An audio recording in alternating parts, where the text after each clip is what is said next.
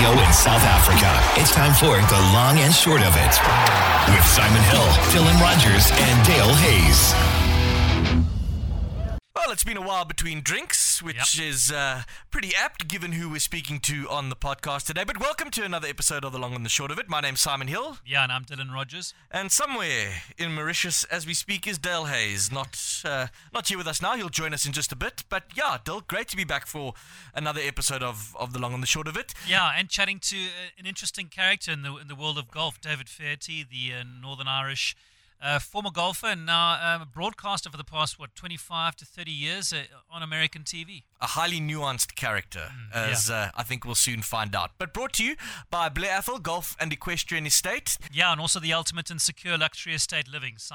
Uh, where lifestyle is a priority. Located just three kilometers from Lanseria International Airport in Johannesburg, Blair Athol has it all. A world class championship golf course, outstanding equestrian facilities, mountain bike and running trails, diverse wildlife, helipads, tennis and squash courts, a high tech fitness center, spa, and restaurant facilities. On top of that, the perfect environment in which to raise a family with easy access to nearby schools and close proximity to the planned Lanseria Smart City. So why not visit blairathol.coza and take the first steps in creating your dream home? Come home to Blair Athol, an unparalleled living experience. Ah, with the formalities out the way, here's our chat with the legendary David Feherty. David Feherty, welcome to the podcast. Oh, thanks. Great to be with you.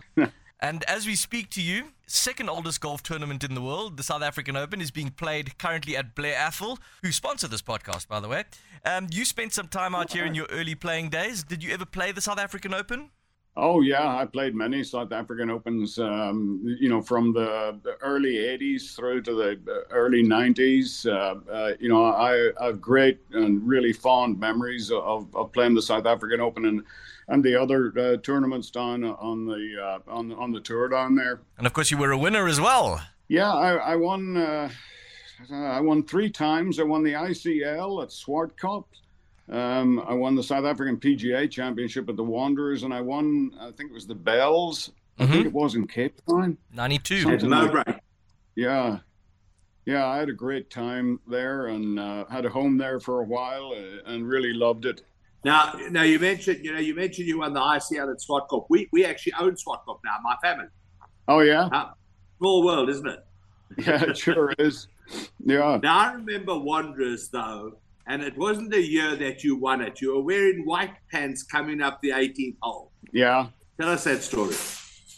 Oh, uh, yeah. Well, um, I had a, a, a minor mishap, if I cor- remember correctly. Um, I followed through. yeah, yeah. And it wasn't the year that I won, fortunately. You know, I mean, because there, there weren't that many spectators around, but uh, there there was uh, there, there was a, a change, a quick change in the locker room afterwards. That's for sure. The greens and Wanderers can be a little bit scary. Was it a downhill putt? I mean, what caused you to follow through? I, I think it was uh, it was a monkey brain uh, sauce the night before. the old monkey gland. Yeah. Uh, as we chat to you now, uh, David, you waiting to go to the airport. Um, you've wrapped up the inaugural season of LIV. Uh, we'll get to that in just a bit. But you're off to Houston. You got a bit of downtime until February. How you how you going to spend it? I have. Well, I've uh, I've got between now and the end of February off, which is really nice. Uh, and the winters here in Dallas, in, in Texas, are wonderful. Um, I, I love to, to shoot, and uh, I actually make sniper rifles. I've got a foundation for wounded special forces here, and um, I uh, uh, I'm a gunsmith in my spare time, so What? I make bolt action rifles. Yeah, That I What did not know. odds? I, I, I Yeah. did not know that. David, you you know you you tend to do things in excess. yes, Your whole life has been in excess.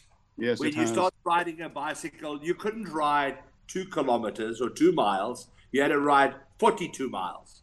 When Yeah. you started running, you couldn't run 100 meters or 100 yards. You had to run 5,000 miles. Yeah, and when I had one castle, uh, yeah, yeah, you're Have you managed to, have you managed to control that or not really? Is that just something you live with?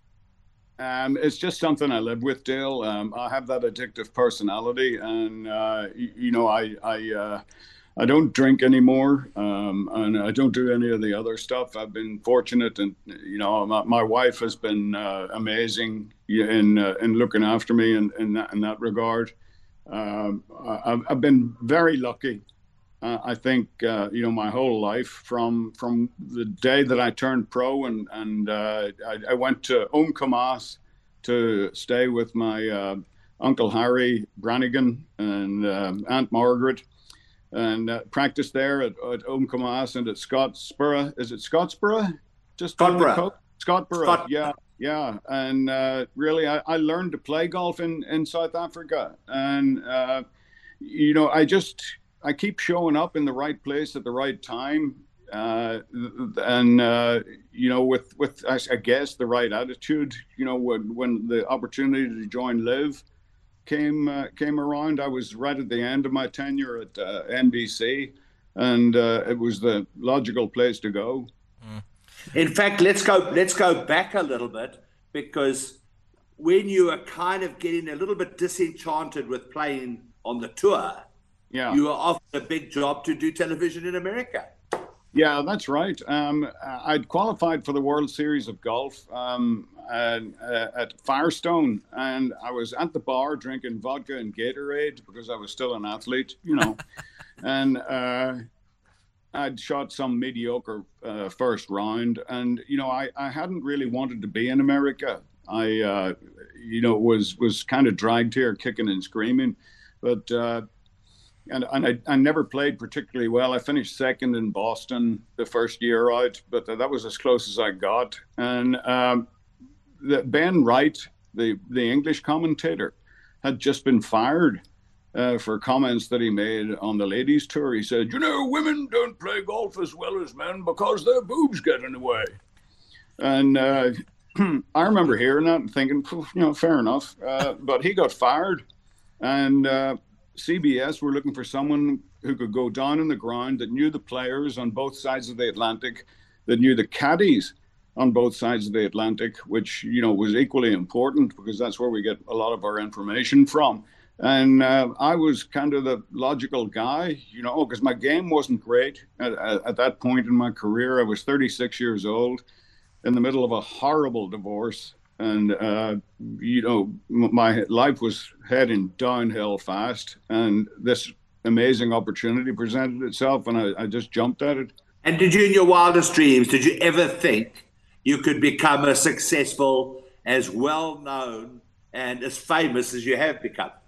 No I, I it never occurred to me you know it was always just you know this is a job that i love and and i i loved playing the game. Uh, I had the best time doing it, and I, have had the best time in the broadcasting industry as well. I mean, I, have I, I, think I'm the only broadcaster who's who's worked for the network in you know the the Open Championship, the U.S. Open, the PGA Championship, the Masters, the Ryder Cup, uh, the President's Cup, um, all of the playoff events, and and the Olympics. Uh, you know, both winter and summer games. Uh, don't ask me why they sent me to the winter games. It was for the ski jump. Yeah, but um, you know, I've I've had the opportunity to do some amazing things and be be in some amazing places. I know that you haven't played much golf, and I don't know if you play any golf. Where where are you with actually playing golf at the moment? You know, um, Dale, I got run over by a truck um, I was riding my bicycle in uh, 2006 and um, I, I, got crushed all the way down my left side. It broke all the ribs and punctured my left lung and it mangled my left arm uh, to where I can't close my left hand properly. So I haven't played golf in 16 years. Wow. And um, when I see how well they play these days, I'm kind of glad that I don't. yeah. I can, uh, that that I can I can understand and I can I can yeah. I come with you. You played. I mean, a lot of people wouldn't remember how good a player you were. I mean, you won tournaments in South Africa. You won tournaments, obviously, on the European tour. Um, but you played in the Ryder Cup, and you played you played with your great friend Sam Torrance. Yeah, I did. I got to play two matches uh, w- uh, with Sam, and my singles match against Payne Stewart was probably the uh, probably the best round of golf that I, that I ever shot. Um, you know, we're uh, the the whole European team, Ballesteros and Olazabal and Faldo and Sam and myself and uh, you know we're uh, Monty and you know we're we're clustered around the last green. That was the Ryder Cup in, at Kiawah Island in '91, where it came down to the last putt on the last green with the last group, Langer. and the tide stopped coming in. You know, to to what it was. Uh, it, it was the most amazing atmosphere, and Bernard Langer was over over this five foot putt, and I'm shaking like a pregnant nun.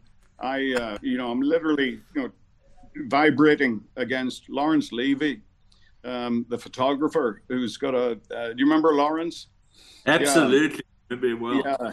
Well, Lawrence had a 600 millimeter lens uh, on on a monopod, and he said, "Stop shaking." He said, "You're shaking my lens." And I said, "I can't, shitting myself here." You know, and he looked at me at the one eye that wasn't in the viewfinder, and he said, "You know," he said, "the last German under this kind of pressure shot himself in a bunker," which is still still the most inappropriate thing I've ever heard on a golf course. When you played with Sam Torrance, though, Sam tells a story about how nervous you were. Oh yeah, yeah. The first hole, um, I uh, I managed to hit the fairway. We're playing against uh, Mark O'Meara and I want to say Hale Irwin, and uh, you know I, am you know beyond nervous. I hit, hit my tee shot in the fairway and I hit it on about 20 feet short of the green. But I, I, I hit I hit one of those putts, and Sam is standing there leaning on his putter, smoking a cigarette that he's rolled, you know, and he watches me. I leave it about six feet short from about 15 feet. And uh, no, I'll tell you who it was. It was Wadkins. It was Wadkins and O'Meara. And Wadkins blew a snot bubble it was it was such a bad putt, you know. And uh, Sam came over to me and, and, he put his arm around me and he said, he said, you pull yourself together. He says, or I'll join the other two and you can play all fucking three of us. and how close do you follow the game now? Um, you know, I, I, I sort of am winding down with, uh, you know, watching every single thing. I've been a little disillusioned. Uh, to be honest with you, with the attitude of the PGA Tour and the DP World Tour towards LIV. you know, and I don't pay as much attention to them anymore. I'm tending to concentrate on what we've got going on the pirate ship. but t- tell us a little bit more about about your position on well your your feelings towards PGA Tour and and DP World Tour. You know, where do your issues lie with them? Well, I mean, I think it's just a shame that they didn't want even to talk in the first place. Um, you know, you, have got some of the finest players in the world that have kind of left your ranks. And um, basically, they, they just need to cheer the fuck up, you know? yep. And um, get uh, get us to the stage where you know we, we can devise a way for the LIV players to earn world ranking points because I think Dustin Johnson is 235th in the world right now. You know that that, that sort of makes the world rankings irrelevant. David, it's quite interesting to, to, to see sort of the narrative of the year and how things have almost come to to a point now where there are rumblings that there will be the major parties sitting down next year obviously there's a lot of water under the under the bridge, but you get a sense that the, that's moving closer to, to reality where the DP World Tour, PGA Tour Alliance is perhaps now got to a point, and, and likewise LIV where both parties are perhaps more interested in, in chatting about a, a collaborative future? Yeah, I, I do. You know, I, I, see that happening. It's it's just golf. That's all. You know, it's not uh, uh, you know going to change the uh, the course of politics or you know human rights or, or whatever. It's just golf, and uh, there's plenty of money to be played for by everybody. It's a great time to be a professional golfer. Um, you know, Dale and I, you know, both played in a time when it, you know, you could argue that it wasn't a great time to be a professional golfer. You had to be you know, really pretty special at the game to make a, any kind of a living. Um, not that you don't now, you know, the standard is so incredibly high, but, uh, you know, there's a lot more to be played for, and there, there's plenty of room in the game for everybody. Do you have some sort of idea in your own head about how the two tours could possibly coexist? Yeah, you know, I mean, I think um, with uh, the, the LIV players, you know, ho- uh, hopefully you know, they'll be playing in all four of the majors and and you could take a half dozen or uh, there are only 14 events on the LIV tour schedule you know, and uh, 20 events is a, a long, uh, you know, it, it's a long season for these guys. The, many of them don't play quite uh, that much, but most of them will play around 20, I would think. So, I mean, you could choose four uh, events uh, on the, say, the PGA Tour, four on the DP World Tour, whatever that, you know, the LIV players could come and play in. And, you know, it wouldn't rock the boat at all do you think you get a sense that the is a question of the of the, of the PGA Tour looking to protect their turf, uh, and that's all a, sort of a preservation approach, uh, and likewise, obviously, with their alliance partner, the DP World Tour, they're just trying to remain relevant and, and protect what it's had, and that, and that's what's informed their stance. Yeah, you know, I mean, it's. I, am not sure that they need to do that. You know, I mean, all of these tours are relevant. Um, you know, the the standard of play is so high, and uh, we're going to have a, a, TV deal, you know, uh, hopefully this year. Um, it, it's it's a great, you know, form of entertainment, and uh, you know, I think sometimes we tend to forget that. You know, it's just a sport. That's all. It's supposed to be a, a respite. You know, a, a, a move away from you know the, the the troubles and tribulations in life. You know, I hate to see. Uh, I hate to see them work their way into golf your thoughts on the the criticism that that, that LIV with its with its 54 hole format uh, is not real golf in the in the eyes of some traditionalists, if I can put it that yeah. way. Yeah, yeah. Well, you know the uh, the Open Championship uh, used to be 36 holes, and then it went to 54, and uh, then it went to 72. You know, we have a younger crowd um, at our events. We have a younger crowd watching and on the streaming platforms, that sort of thing. I mean, this is uh, you know, it, it's the evolution of the game. You know, um, whether or not, you know, I, I don't expect any other uh, tour in the world to go to 54 holes, but you know, I'm happy that uh, that that we're there at the minute. And and there are a couple of other things, you know, that we do um, that uh, I think are, are are pretty special, and that I was skeptical about uh, to start with. You know, the team uh, aspect of it, the players are really on board with that, and we're starting to see, you know, the golfing public, you know, take an interest in those teams. The shotgun start, what it's done, Dale, is it's uh, it's taken the players and you know players that that wouldn't spend a, a whole lot of time with each other normally, you know, and it's put them in the in the locker room before you know the, the the game all you know all together in the locker room. Then they're all together on the range. They're all together on the golf course and they finish at the same time.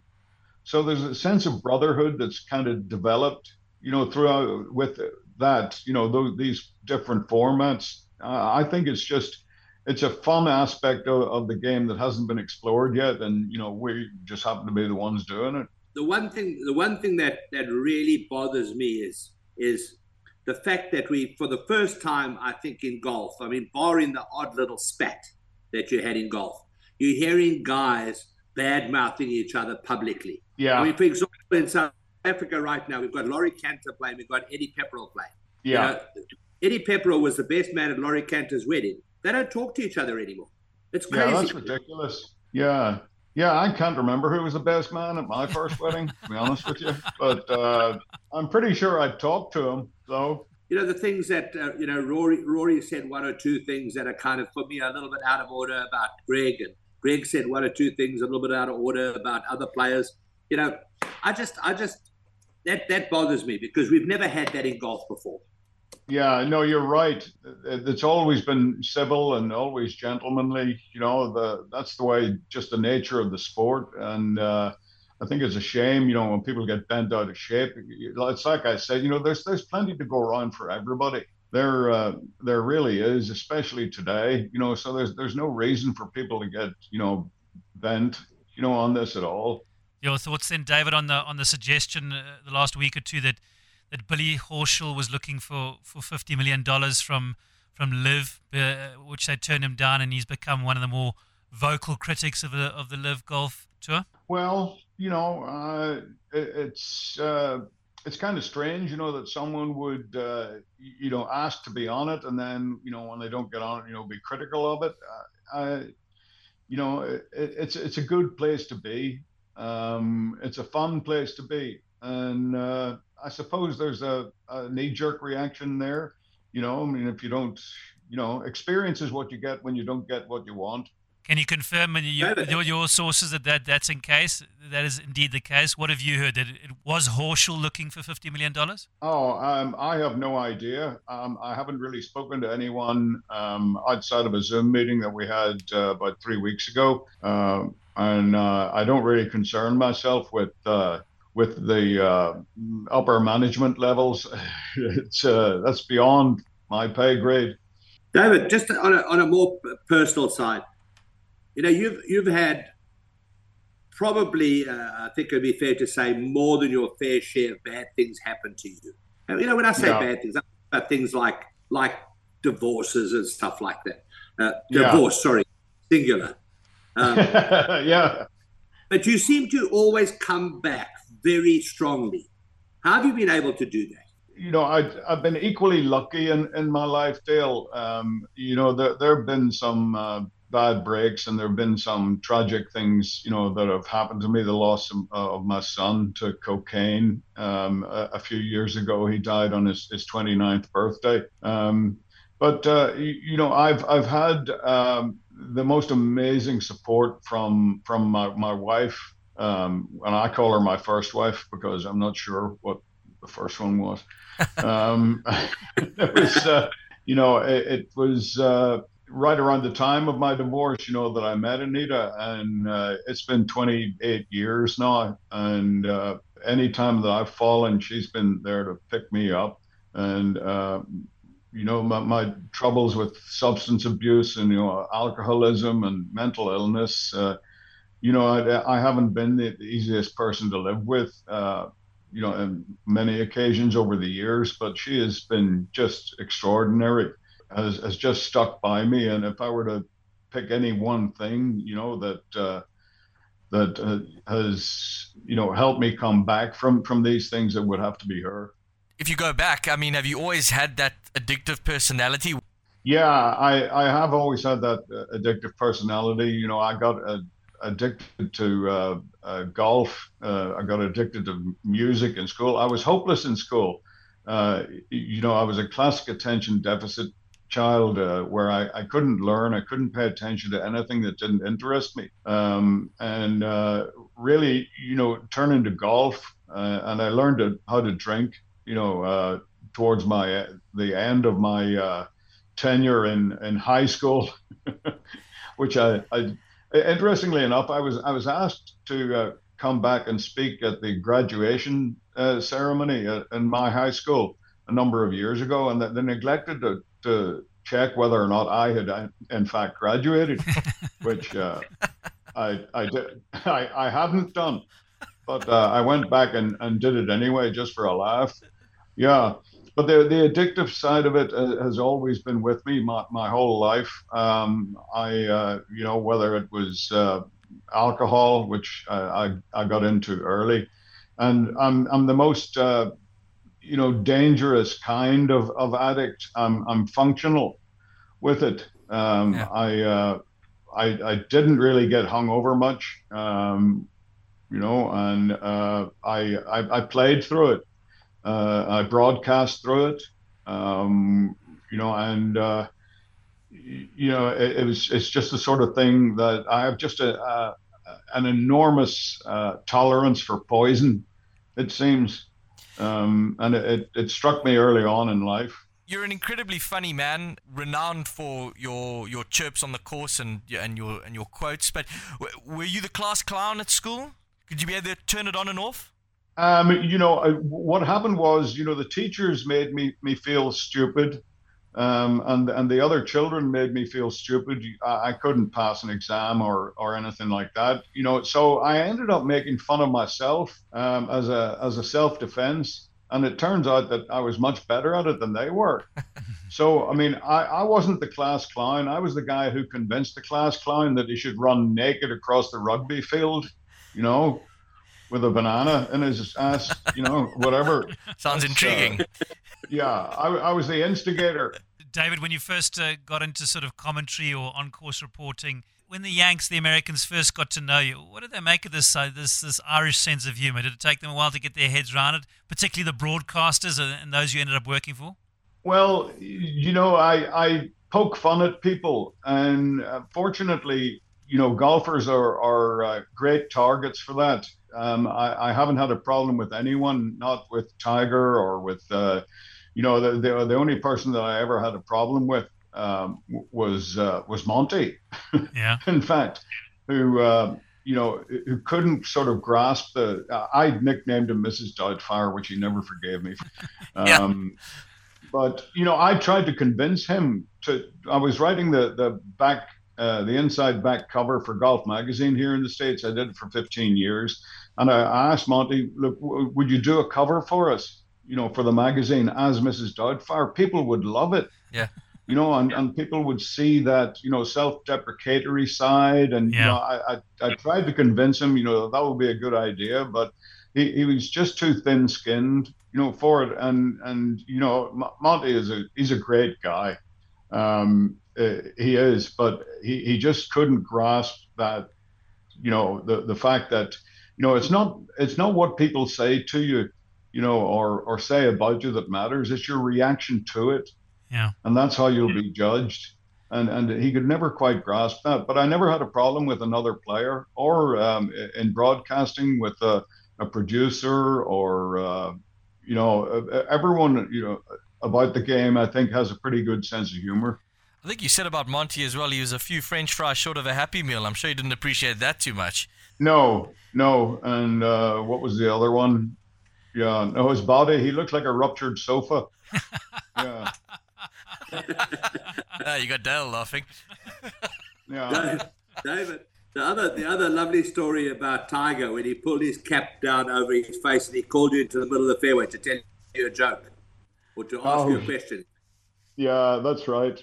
Yeah, I mean Tiger uh, and I we, we, were together for 20 years, you know, on the golf course, and uh, he had to be real careful about you know what he said. You know, people would take it and take segments of it out of context and use it against him. And you know, he was pretty guarded. But we were walking past, and well, there was one sort of memorable little sort of joke. He said, "Hey, Feherty," he pulls his cap down so he can't be lip read. I said, "What?"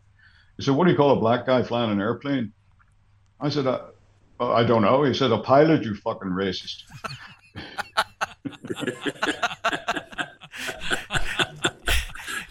Talking about uh, sense of humor and all that kind of stuff and partying and everything, I remember when you won at Swartkop, the ICL tournament, walking yeah. up the 18th fairway, I was interviewing Chris de Burgh. Right. you'd had a massive party with him the night before. That's right. Yeah. Yeah. Uh, in, uh, in, in the house at Sandton. Yeah. we done. Chris was there and, uh, you know, it was, it was nice to have someone like that around. Yeah, but I mean, Swartkop had a ponytail. Um, oh wow! I, I'm, I'm, it was a it was a playoff, I think, with Gavin Levenson, Gavin and and Pricey, Nick, Nick Price. Nick Price, you yeah. beat. No, actually, I think you beat you beat them both by a stroke. Uh, 1984 ICL International, David. Right. Okay. Yeah, there was yeah, a lot of Vicodins I, ago. yeah, it was a long time ago. Good God. Yeah. But yeah. speaking of partying hard and he's talking about having a, a good time with Chris de Burgh, but I, as you said, you know, you were you were one to really let your hair down. Tell us about the time you, you won the Scottish Open, but uh, oh, you woke up in Copenhagen.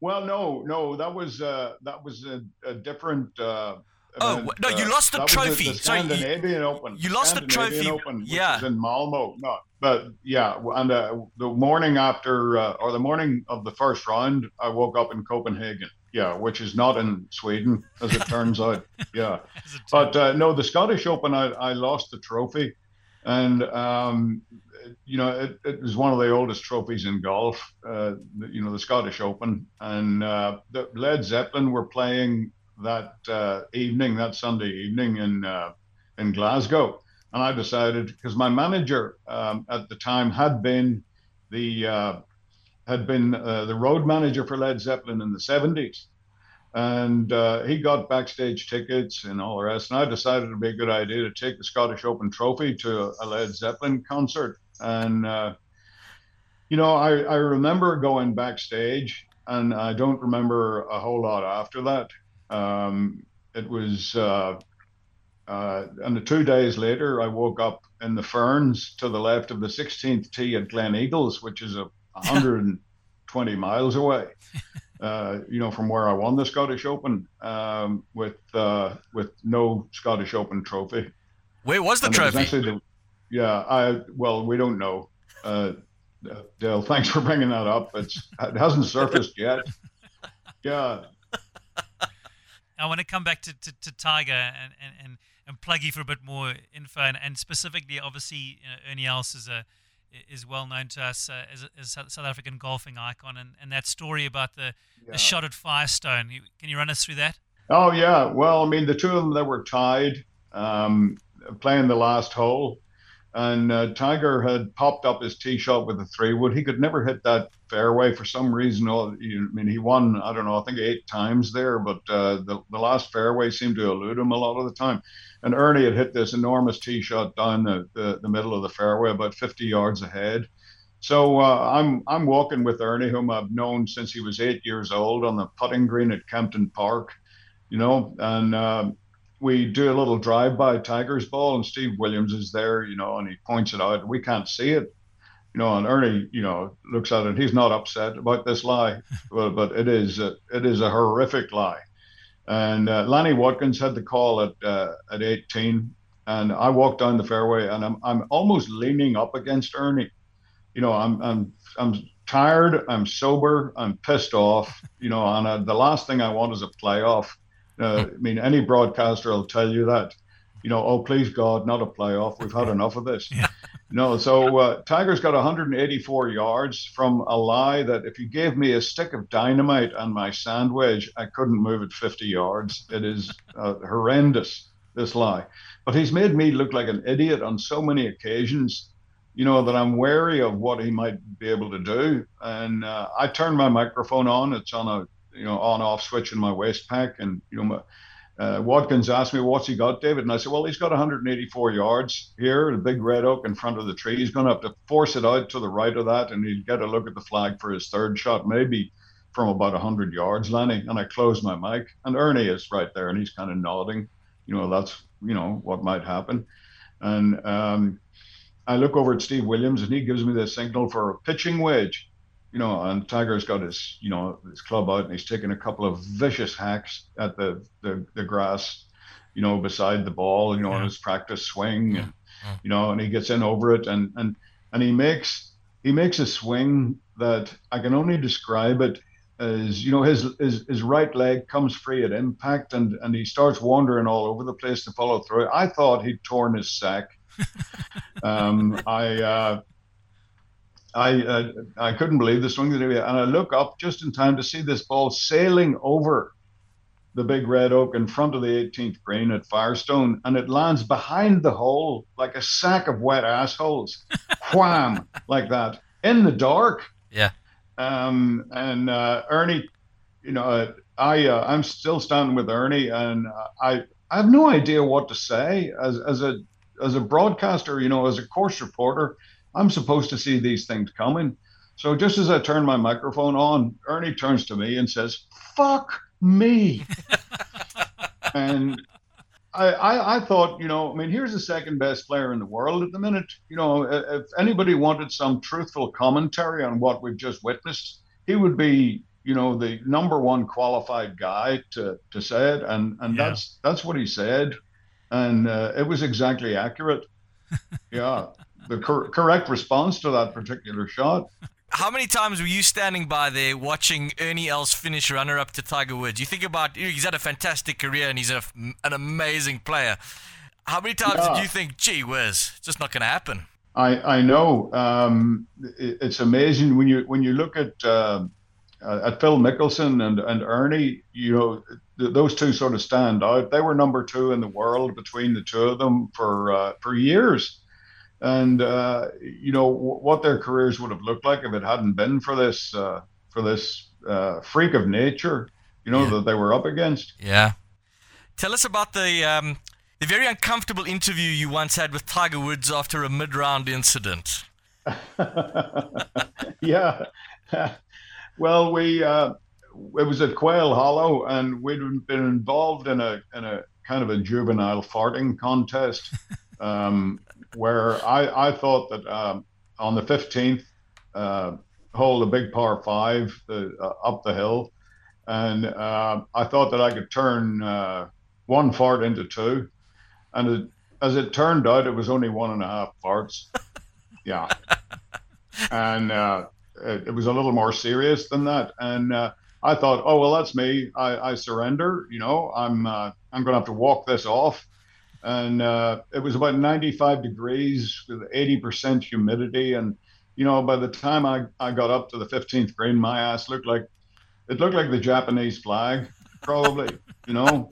And uh, a couple of holes later, you know, I'm limping in, whatever, and, and I'm dreading, dreading having to interview him afterwards, you know, because uh, we uh, we're right up against 60 minutes, and uh, you know they want to get off the air quickly. So the two of us are standing, you know, beside the scorer's tent, whatever, and we're in a lockdown uh, situation where the camera is locked down and we got two marks. You know, he's standing beside me, and uh, he uh, we're waiting for Jim Nantz to throw it to me. Um, and uh, Tiger turns to me and, and he kind of snips a little bit like this. He says, "Did you fart?" And I said, uh, "Technically, no." And uh, at which point, you know, he said, "Oh man," he said, "You got to clean yourself up." He said, "That's ridiculous." And I told him, "I'm not sure if I'm finished yet." at which point, he he doubled over and disappeared out of the shot right as Jim Nantz threw it to me, and I've got him by his belt, you know, and I'm trying to pull him back up into the shot, you know, like this yeah. while he's blowing a snot bubble, you know. it was a nightmare for both of you. Yeah, for both of us. Yeah, having to explain that to my producer, you know, was uh, was awkward. David, your comedy, the comedy show that uh, that you're doing now, the one man yeah. show. How much of it? How much? How much of it concerns golf, and how much just concerns life? Yeah, it's about 50-50, Dale. Um, you know, I, have spent uh, I spent my whole career, obviously, you know, traveling around the world, you know, with with professional athletes. They, you, as you know, there's a lot of funny stuff that, that goes on, and a lot of it's about you know my my my dad and you know growing up in in Belfast in Northern Ireland, and uh, you know moving here to the United States, you know meeting people here as well. It's really it's a sort of a travelogue through my life, um, with uh, you know a bunch of fart jokes thrown in. Can't go wrong, as you as we've just heard. Cannot go wrong. Yeah, no, can't. You can't. So tell me, tell me, you're going to do one at the uh, at the PGA show in Orlando in January. Oh, am I? I'm asking. I don't know. I hope so. Oh, like well, I, I I know I've got uh, I've got three or four shows in January. I think uh, two of them are at the Villages, which isn't very far away from uh, the uh, the PGA show, and uh, I've got two at the uh, Kravis Center in West Palm Beach on the 12th and 13th of January, I think it is. Yeah, but uh, I I don't know when the PGA show is. Uh, what, Let's check it out. Would you show your face at something like the PGA show, David? Or I mean, what, what I'm basically getting at is, uh, by moving over to LIV, do you feel like you've made a lot of enemies? No, no, I don't. Um, I mean, I've experienced nothing like that. You know, I've had nothing but support. Um, and I no, I don't feel like I, have made enemies, or uh, I mean, I could easily go to the PGA show, yeah, and I'd be very comfortable there. And do you feel do you feel like what what LIV's offering you, David, is uh, do you feel like you're really hitting your straps in terms of your personality? Is is there is there an absolute natural fit then for, for what LIV are trying to achieve from their from their broadcast? Uh, is, yes. it, does that fit very much with your personality? Yes, it, it, it fits for, for me perfectly. I can be myself for the first time in uh, in a long while, you know, because this politically correct uh, woke atmosphere that we're in is bullshit for comedy. Um, it, will be the death of comedy. We're being held to ransom by a bunch of mean-spirited, you know, uh, humorless uh, minorities here that are incredibly vocal, and they're just spoiling it for the rest of us. You know, uh, cheer the fuck up. Did you you definitely felt that you were restricted in your previous broadcast jobs? That there were definitely no go areas, and you, you really couldn't be yourself one hundred percent.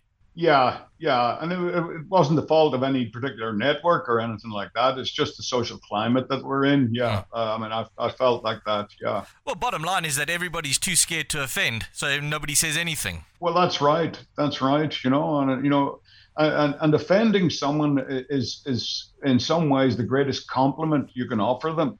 You know, because you understand who they are by their reaction to it. And you know, for instance, I've got a, a a, foundation over here for wounded uh, military. And uh, we've got a kid called Brendan Marrocco who lost both arms and both legs. Um, uh, he was the first quad amputee to survive in, in theater in Iraq. And uh, I was telling a few jokes uh, at Chevy Chase Golf Club in, in Maryland, just outside of Washington, D.C. And it's near Walter Reed, the hospital where Brendan had had his surgeries and, uh, you know, he's coming out. And I've been told that, that he was going to visit, you know, with uh, with his brother, Michael. And sure enough, you know, around the corner here, they come in a golf cart. And I've got about 200 of the members and about 30 patients from the hospital on the putting green. And they pull up, and he's been driven by Michael, his brother, in a cart and um, I said, uh, "Oh, you must be Brandon." And he looked at me and said, "How did you know?" and I, I, said, "Well, you're not as tall as I thought you'd be." Uh, at which at which point there are people peeling off, you know, thinking, "Oh, oh God." Yeah.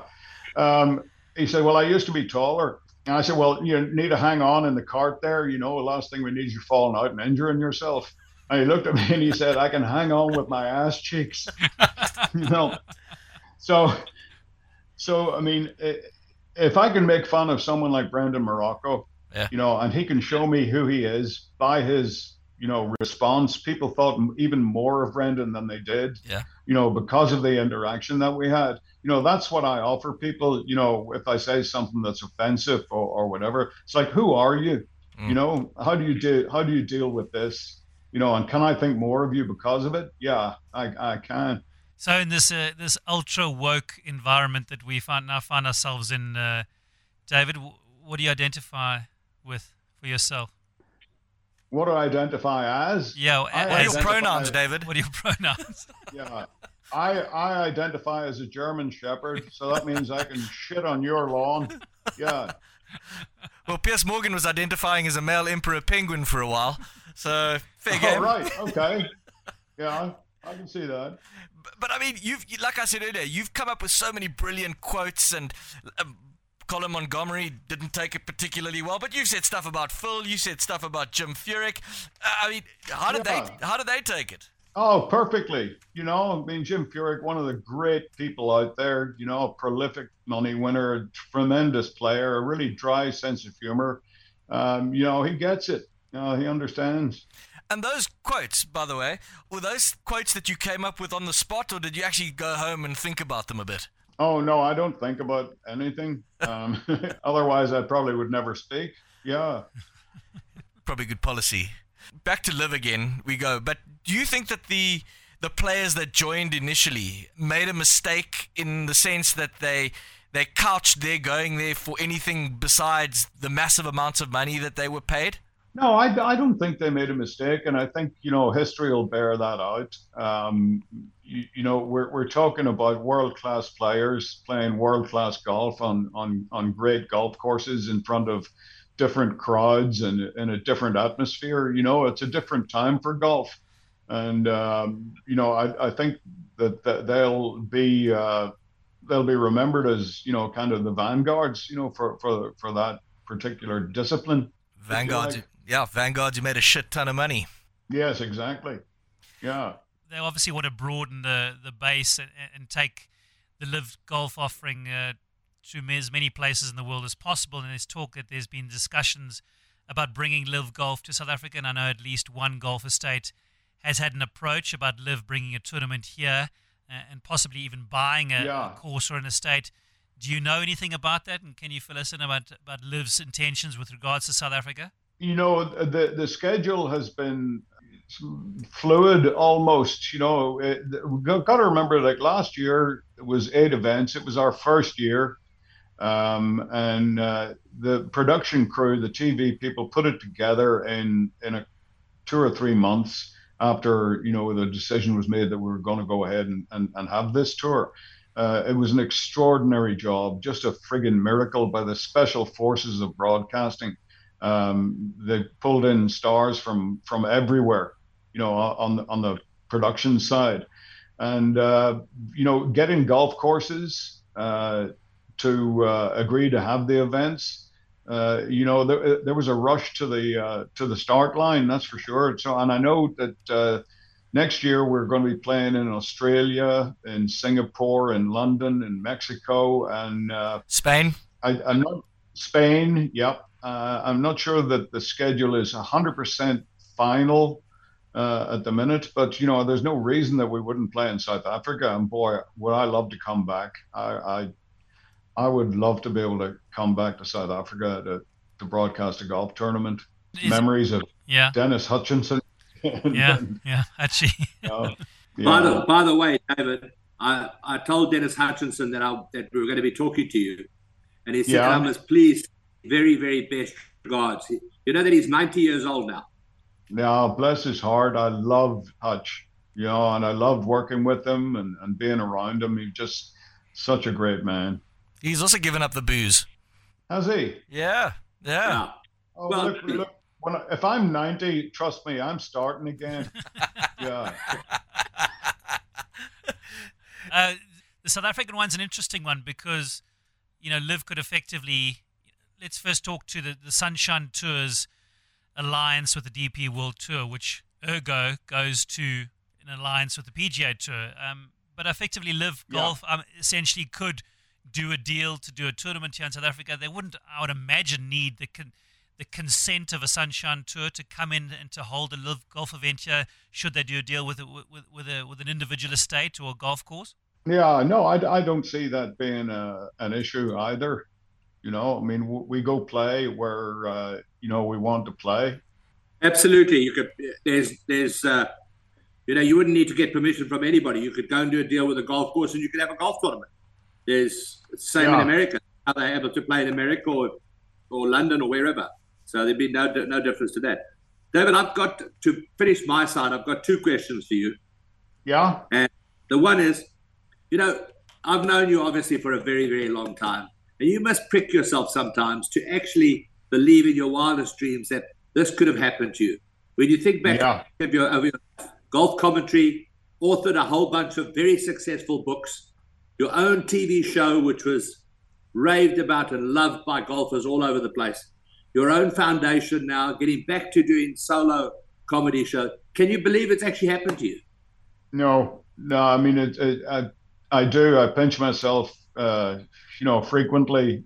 My, my, golf career started, Dale, at Umkomaas, uh, staying with my Uncle Harry and Aunt Margaret, my cousin Johnny, and, uh, you know, hitting balls out there at 17 years old and, and a love affair with South Africa for many years, uh, and you know, coming through that and and you know, playing in Europe, playing in the United States, you know, getting into broadcasting, getting into writing, um, you know, and finally, you know, having the opportunity to be a lead analyst for something like LIV. I, I've just been incredibly lucky, you know, my, my whole life. I've been the right drunk in the right bar at the right time, you know, on several different occasions you know, and if I hadn't been there, you know, and, and if I hadn't been drunk, you know, a lot of these things wouldn't have happened to me, you know. So, uh, you know, I I don't uh, I don't drink anymore, but uh, you know, I don't I tell people I don't drink anymore than the average Irish rugby team. Um, so, I I had a, I had a great time while I was doing it. You know, that's for sure. I've got no regrets my last serious question is uh, what does the future hold for David Feherty? Well, you know, um, I've got a five year deal uh, with LIV. I'll be uh, 69 at the end of, of that one. Um, I, I, would like to think that uh, I would continue doing it until, you know, like a Verne Lundquist or a, a Ken Venturi or, you know, just to just to be thought of in the same terms would be wonderful for me. You know, and and uh, you know, I've been 29 years in the broadcasting industry now. I'd like to, I'd like to do 40. I think what you've done in your career is absolutely amazing. You know, the books, I've read your books, I've uh, watched, I've watched your TV show. fantastic. It really is. It's unbelievable. Well, thank you, buddy. You've been a great friend for, oh God, 40 years. That's just depressing. Um, has it been 40 years? Been more than that. More than that. So, David, I'd like to know as we wrap things up, but you look back at and your career, as you say, is not over, but your standout moment so far. Oh, um, well, you know, uh, from a playing standpoint, there was the Ryder Cup, you know, and then the Open Championship, and uh, you know, any time I won, you know, was was wonderful. Uh, broadcasting, there have been so many you, you know, Tiger's first uh, Masters was was my first Masters as a broadcaster. Uh, you know, he wins by 12, and then from from there on, everything was a highlight. Um, you know, being with him for uh, on the ground at the leading edge, you know, for for 20 years, and and being in the Tiger Woods group, you know, was was just amazing. I'd have to put that, you know, as collectively you know the, the, high point of, of my career so far has has been being with him you know on the ground from from a playing point of view david you mentioned the Ryder Cup uh, I, I, see the three top yeah. 10 the three top 10s in the majors the six tied for six at the 89 open uh, tied for seventh at the yeah. at the 91 pga and tied for fourth at the the 83 open 94 open championship were any of those where you where, was a highlight for you or a sense that you, you got close to that to that elusive major victory? Yeah, I you know I never ever had a chance, a realistic chance to win uh, one of those. You know, which was a a regret, I suppose. You know, or a you know a, a failing if or, or, failure, if you like. Um, even when I finished close, you know, the uh, closest I got was fourth at Turnberry in ninety four. Yeah, ninety four. Yeah. Four. 94. But, uh, you know, I, I, I, didn't get, uh, that was Pricey that won that one. Yeah. And uh, I'm not sure that I got within three or four shots of him, you know, in that last round. So, I mean, I can't blame my, myself for throwing a major away or anything like that. I never really had the opportunity to, to, to get a hold of one. You weren't pissed enough. Yeah, that's right. I was too sober. Yeah.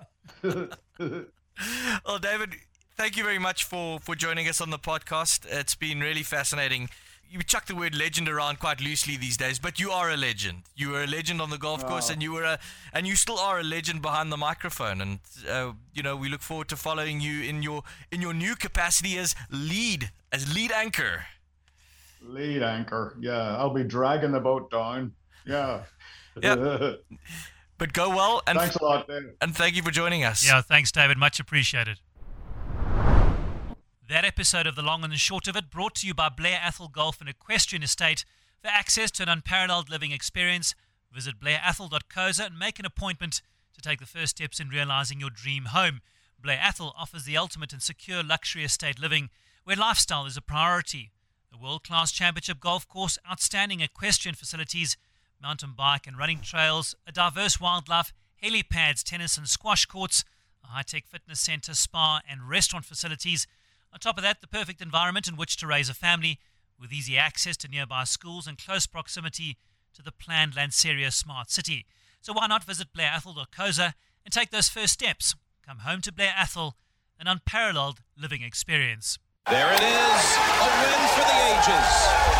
The long and short of it. Simon Hill, Dylan Rogers, and Dale Hayes. Thanks for listening. We'd ask our friends, except we don't have any. So please like and rate this podcast. Until next time.